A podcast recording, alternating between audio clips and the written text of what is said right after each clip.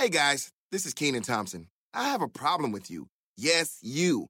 None of y'all told me that AutoTrader has millions of new and used cars that I can shop from home. I thought we were friends. I put smiles on your face, but I'm not smiling. No one told me that with AutoTrader, a dealer can deliver cars to my home or that I could shop by price on AutoTrader. No one. Consider this friendship that you just learned we had officially over. Finally, it's easy. AutoTrader. Love Target? Well, you're about to love it even more.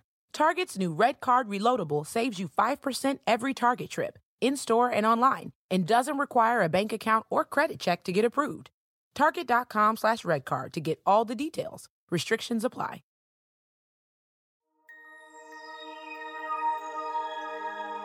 Colorado has a story to tell. From Glenn Miller to Dianne Reeves, from the astronauts to the Lumineers, the Colorado Music Experience collects and preserves the legacy of Colorado's rich music history, serving as a resource for audio, visual, informational, and archival materials. Your host is G. Brown. Our guest is Otis Taylor, who has explored a singular path as an award winning blues musician, a singer and multi instrumentalist chronicling the African American experience, never skirting around the tough subject matter. Raised in Denver and Boulder based, he's recorded hundreds of songs and continues to play his trance blues around the world. Welcome, Otis. Thank you. You were born in Chicago, 1948, the son of a railroad man. Your folks came from the South to Chicago during the Great Migration. Yeah, my father probably came in the 30s. He was born in 1915, so it took a little time. He went to New York City first, then he went to Chicago. But I don't know where he got the Pullman job. It was in Chicago or New York. They were the attendants who carried baggage and served the passengers, assisting mm-hmm. with various duties. That was arguably the most instrumental job in developing the black middle class. It had a lot to do with telling blacks down south. They're kind of like the CIA of the blacks. They'd smuggle in literature, and so that way they could find out to go north to get jobs. You couldn't get these northern papers in the south. The Pullman people would smuggle them in. Your father and your mother were both big into music. Your father, in particular, a big jazz buff, bebop. It's like things you did that you shouldn't have done. I Want to throw all my father's records away? I'm that guy. I'm an antique dealer, and I'm the guy who would go there and buy those things for dirt cheap. But at that time I didn't. I was kind of messed up. That's all I can say. okay. All these seven days are too heavy. I can't deal with this and all these records. But I remember the music, you know.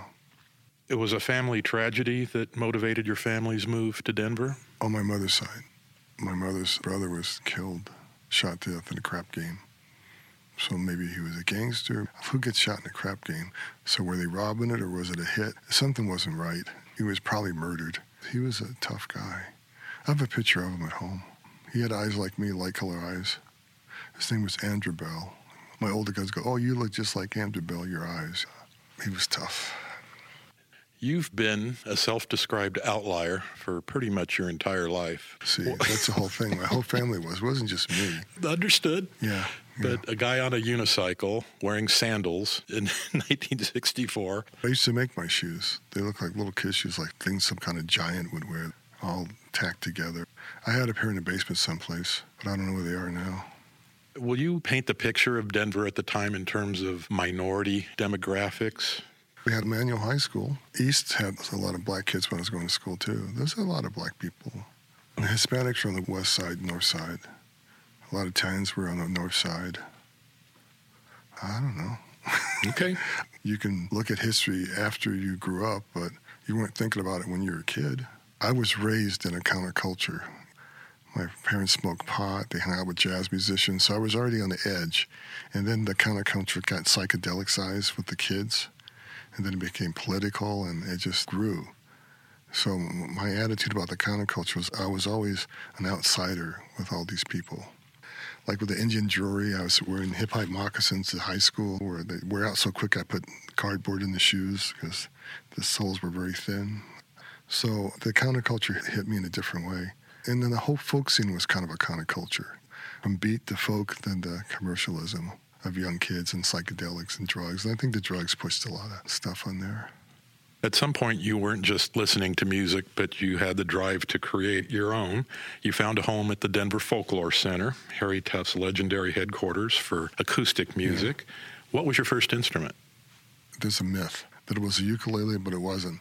Was my brother's ukulele that my brother gave my mother. I broke the string, and I used to walk by the Folklore Center when I go to junior high school, so I knew it was there. So when I broke the string, I went in, and somehow I never came out basically. Went down to the folklore center down 17th Avenue.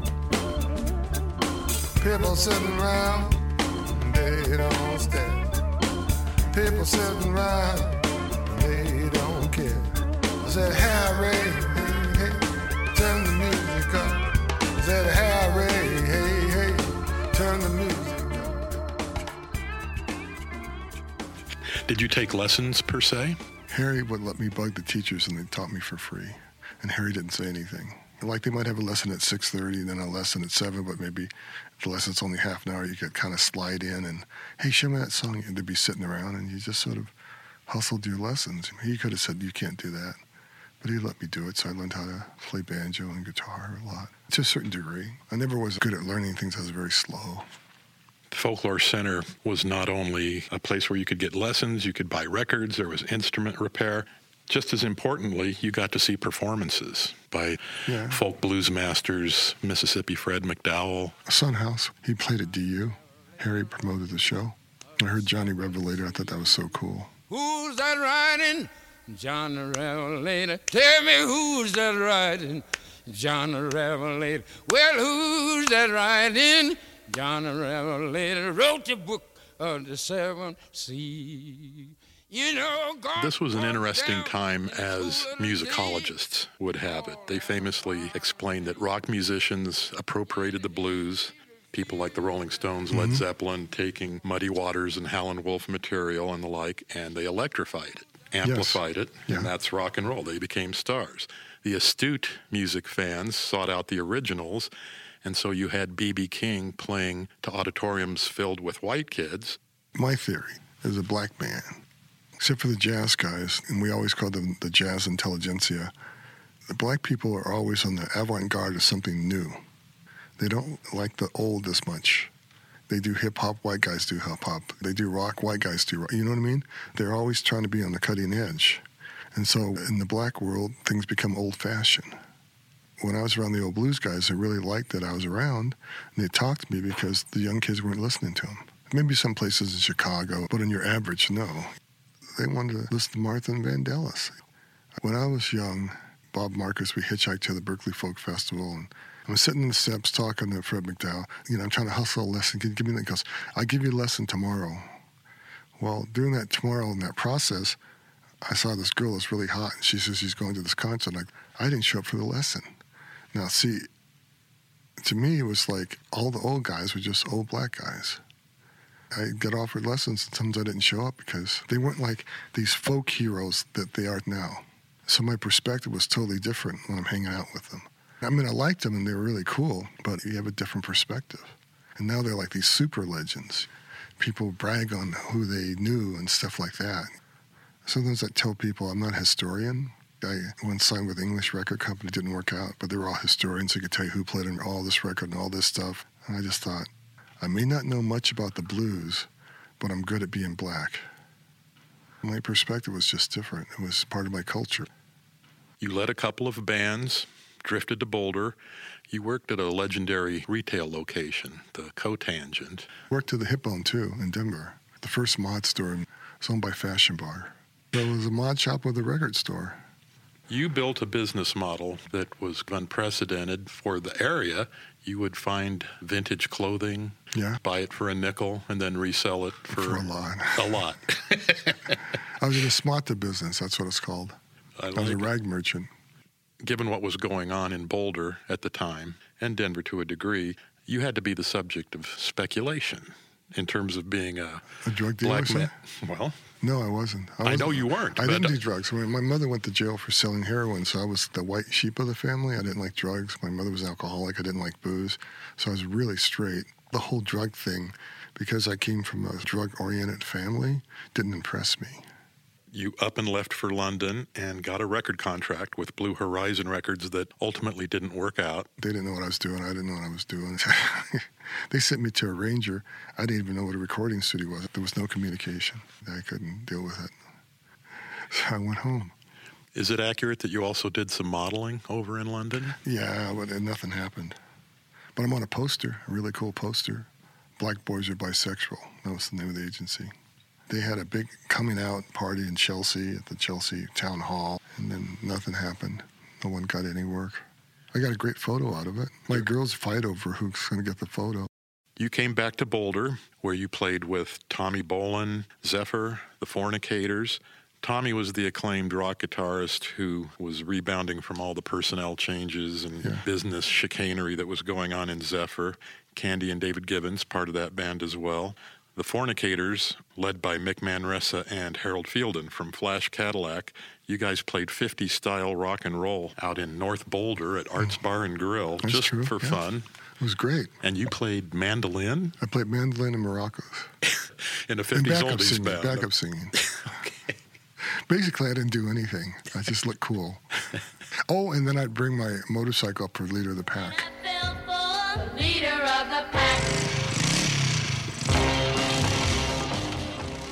Just put a lot of smoke in the room. It was really stupid. It was the most fun band I ever had been in. The Eagles got left at the door.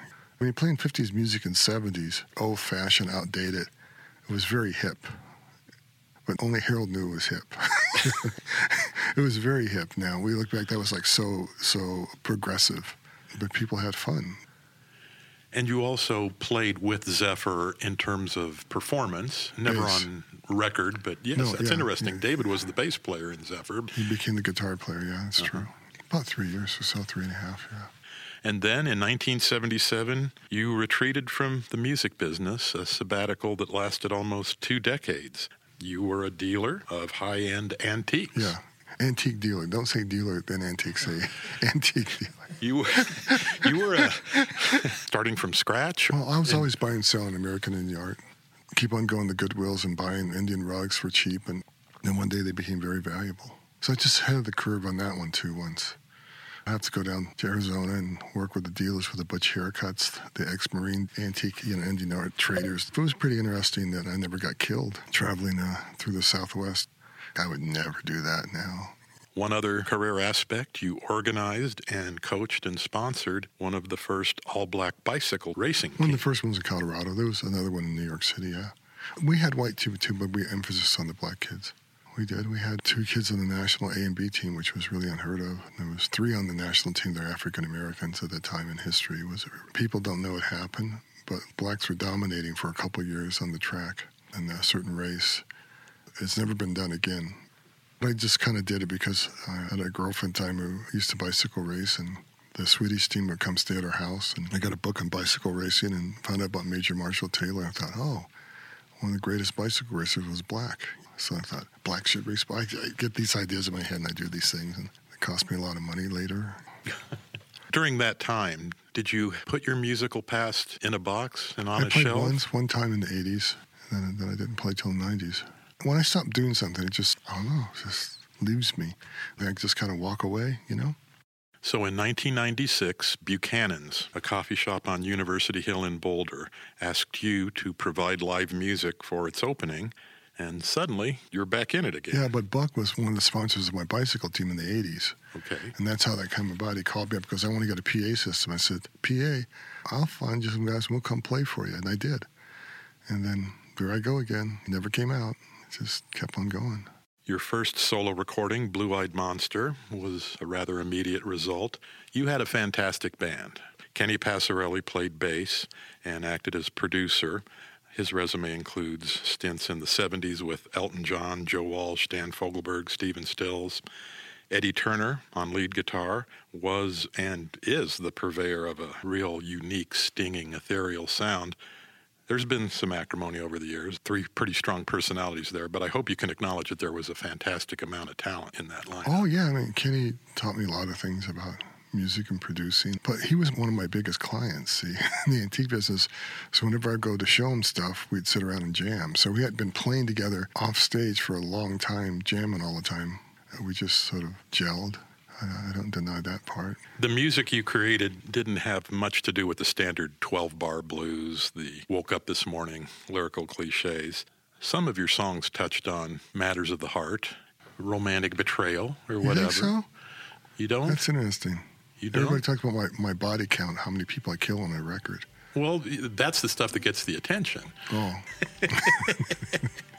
That's really sweet of you. I didn't think anybody cared. no, yeah, I've written some nice, sweet songs. Nobody cares. I got dirt on my soul. You got dirt on your floor. Man down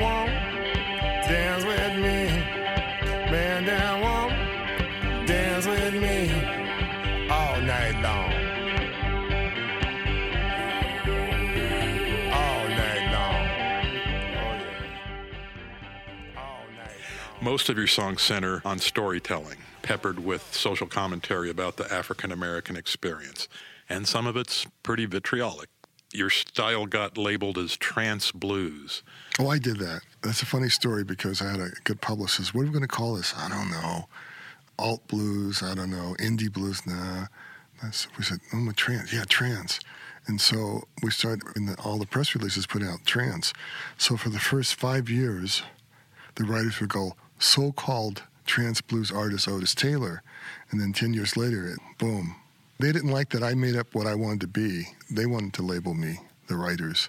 The glib antecedent would be John Lee Hooker's one chord boogie material. Yeah, but Howlin' Wolf did a lot of one chords. See, Mississippi Hill Country people do one chord.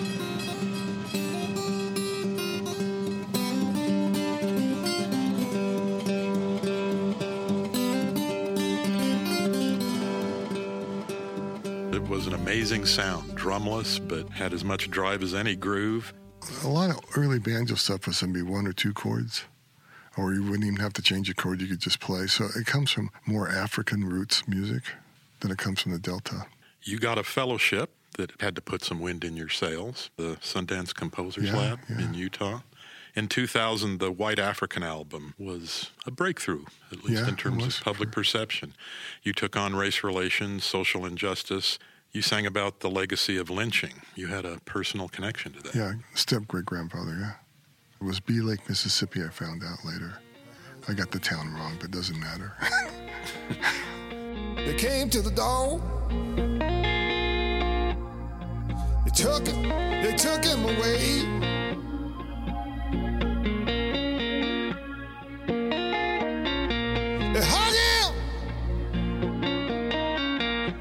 Hung him from, they hung him from the highest tree.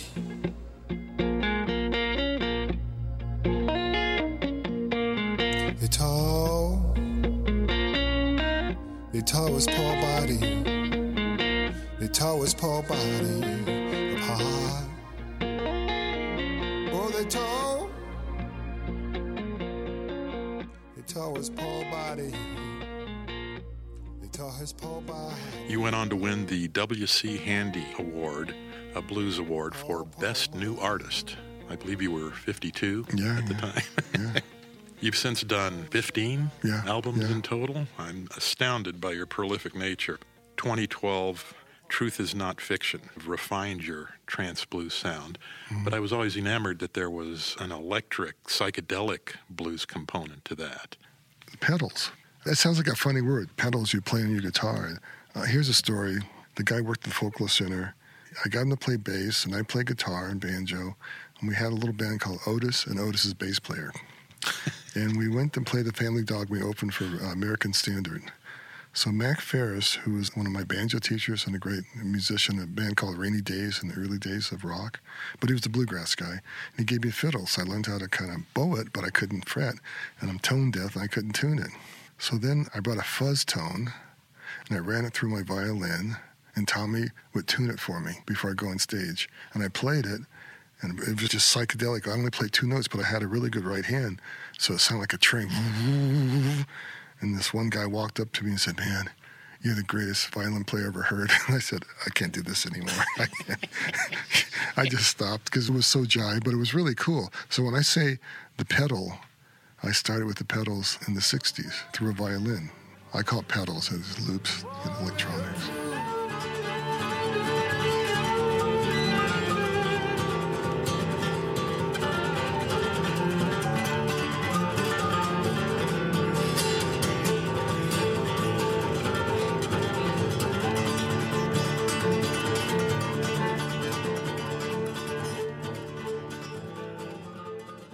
Double V, an album that featured your daughter Cassie on the mm-hmm. cover, but she was already a huge presence in your band on bass and vocals. Did you encourage her to have a musical career? I kind of did, but didn't hold. but she made a couple records. She's really good. She can just walk on stage, play bass, don't have to practice, sing, don't have to practice, and steal the show. She can still do that. It's like having a kid who can throw a baseball 105 miles per hour who wants to be a goalie on a hockey team. It's just nothing you can do about it. You know, it's just the way it is.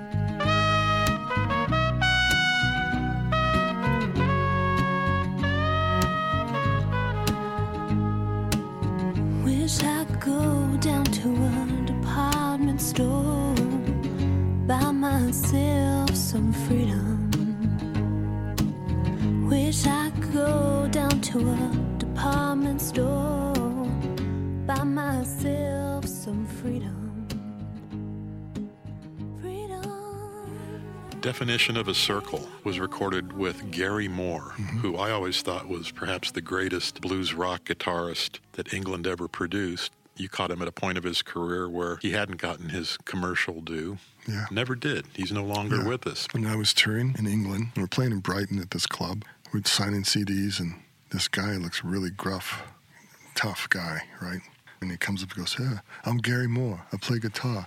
I've been opening for B.B. King. Yeah, I open for B.B. King. I don't know everybody opens for B.B. King. And he's talking about. You just blew me away. Every time I thought about something you should do, you did it. He just, you just blew me away. And yeah, he goes, I thought he was going to rob me, steal my guitar. I thought, oh, um, yeah, this place. I mumbled. Mumbling comes in handy when you want to. He goes, here, here's my number. Take my number. Call me, right? He's really super shy person. So he goes to get out of the club. The promoter goes, that's Gary Moore. That's Gary Moore. He gets all excited. And then they tell me about Gary Moore. So I call him the next day and I say, Gary Moore, the Soda's Tail. Yeah, yeah. I heard you're famous. Why don't you come play on my record? He laughed. You know, he played on my record. Played on three records. I did six tours with Gary. No, I learned about tour managers and all this stuff. Two trucks and two tour buses, and you go through Europe. So it's kind of fun to be at that level. I learned how to be a prima donna. It was really cool. You've been waiting for this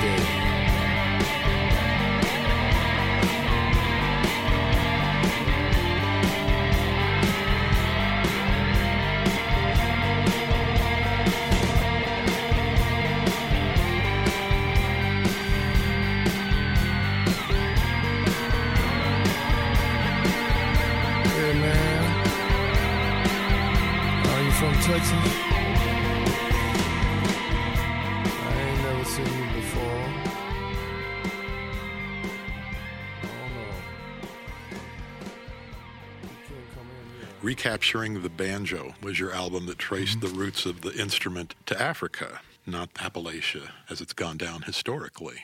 I was at a NAMM show. I was doing pretty well. I had a guitar named after me, and one of my banjo teachers was Mike Kropp, and he was a distributor in the musical instrument business. So we had dinner.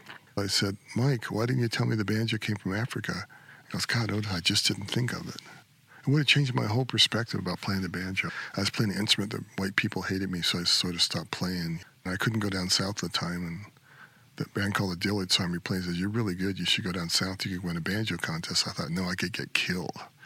So I didn't want to play it in public as much. And then I came back and I was doing a workshop, a Port Townsend workshop with John Jackson and Alvin Youngblood Hart. And that's when the idea came to my head. And then I had to call certain people and get them to play my records too. I couldn't have done that project 10 years before that. It never would have happened because I didn't have enough notoriety.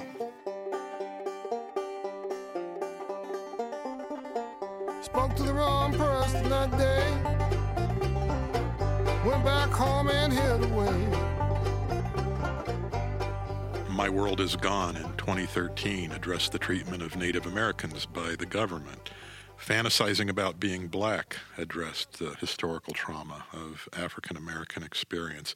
You worked with Ron Miles, the acclaimed great. jazz cornetist who is here in Denver. Best kept secret. Jerry Douglas on mm-hmm. dobro from the country and bluegrass world. You've enlisted amazing musicians from Warren Haynes of the Allman Brothers to Bill Nershi of String Cheese Incident. As you get on the circuit, you meet people.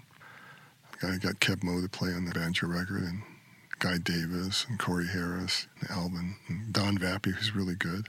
So as you go along and meeting people through your career. But I've called people and they didn't call me back. You are an educator, as is your wife Carol. The two of you created the Writing the Blues program. Well, she created it, and then I took credit. That's how it goes. sharing the blues genre's heritage and history. You went everywhere from elementary schools to universities. Yeah.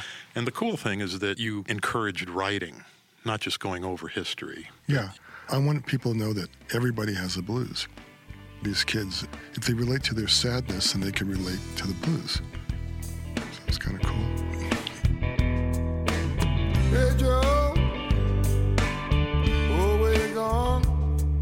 Gun in your hand. Oh hey Joe, Yes. An album covering Hey Joe, the concept, song suite. An oft covered song that you did maybe the best version of. So Yeah, it was one of the best selling records I had in Europe, but I lost my record company because they thought it was too avant garde. it's like, if you want to be Jesus, you will get crucified. I couldn't explain it to people. What are you doing? Well, I'm going to go from both ends and come to the middle. It was hard.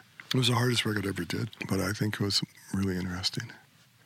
You've received innumerable rave reviews and accolades. You have been honored with displays in a couple of very impressive places. You are in the National Museum of African American History and Culture, the Smithsonian Institution in Washington, D.C. Yeah. The other great museum, the new National Museum of African American Music in Nashville. That was a big surprise because I was talking to Keb' Mo' on the phone about this Kenny Wayne Shepherd thing about the Confederate flag, and he's on the board and he never bothered to tell me I was in the museum. the Trance Blues Festival that you and Carol created, not only assembling great performers, but doing weekend long workshops, Yeah, conducting instruction for people.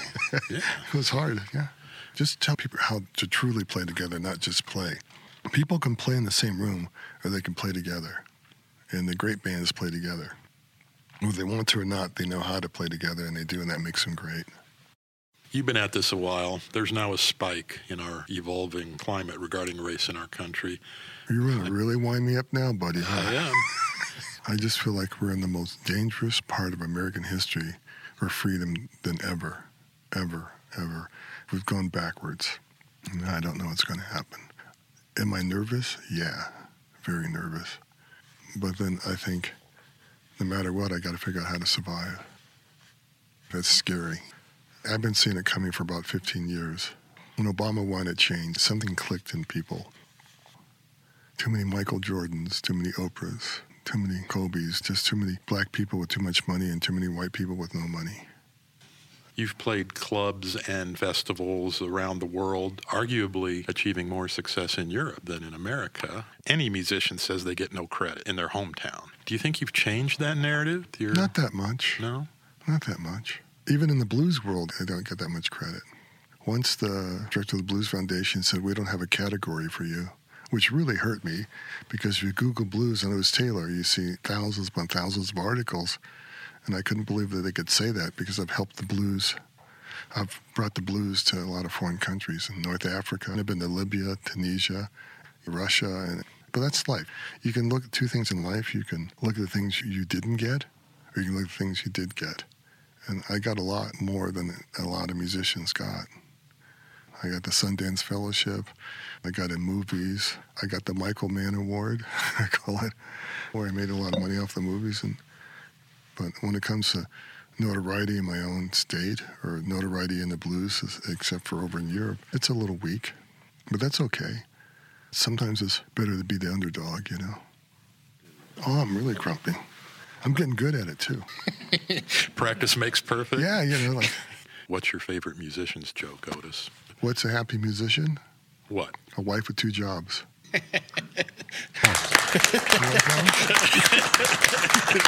like that one? I'm sorry.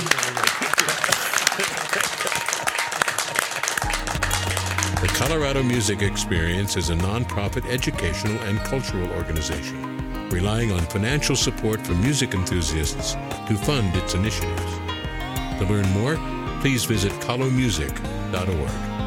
C O L O music.org. Terrapin Care Station is a Boulder based, vertically integrated, consumer focused cultivator, processor, and provider of high quality medical and recreational cannabis products. Terrapin loves music and is proud to partner with Colorado Music Experience to educate the public on everything great about our state's music history. It adds significant cultural value across Colorado, solidifying our state's position as a leader. Follow Terrapin on Facebook, Twitter, and Instagram, or visit terrapincarestation.com. 92% of households that start the year with Peloton are still active a year later. 92% because of a bike? Not just bikes. We also make treadmills and rowers. Oh, let me guess, for elite athletes only, right? Nope.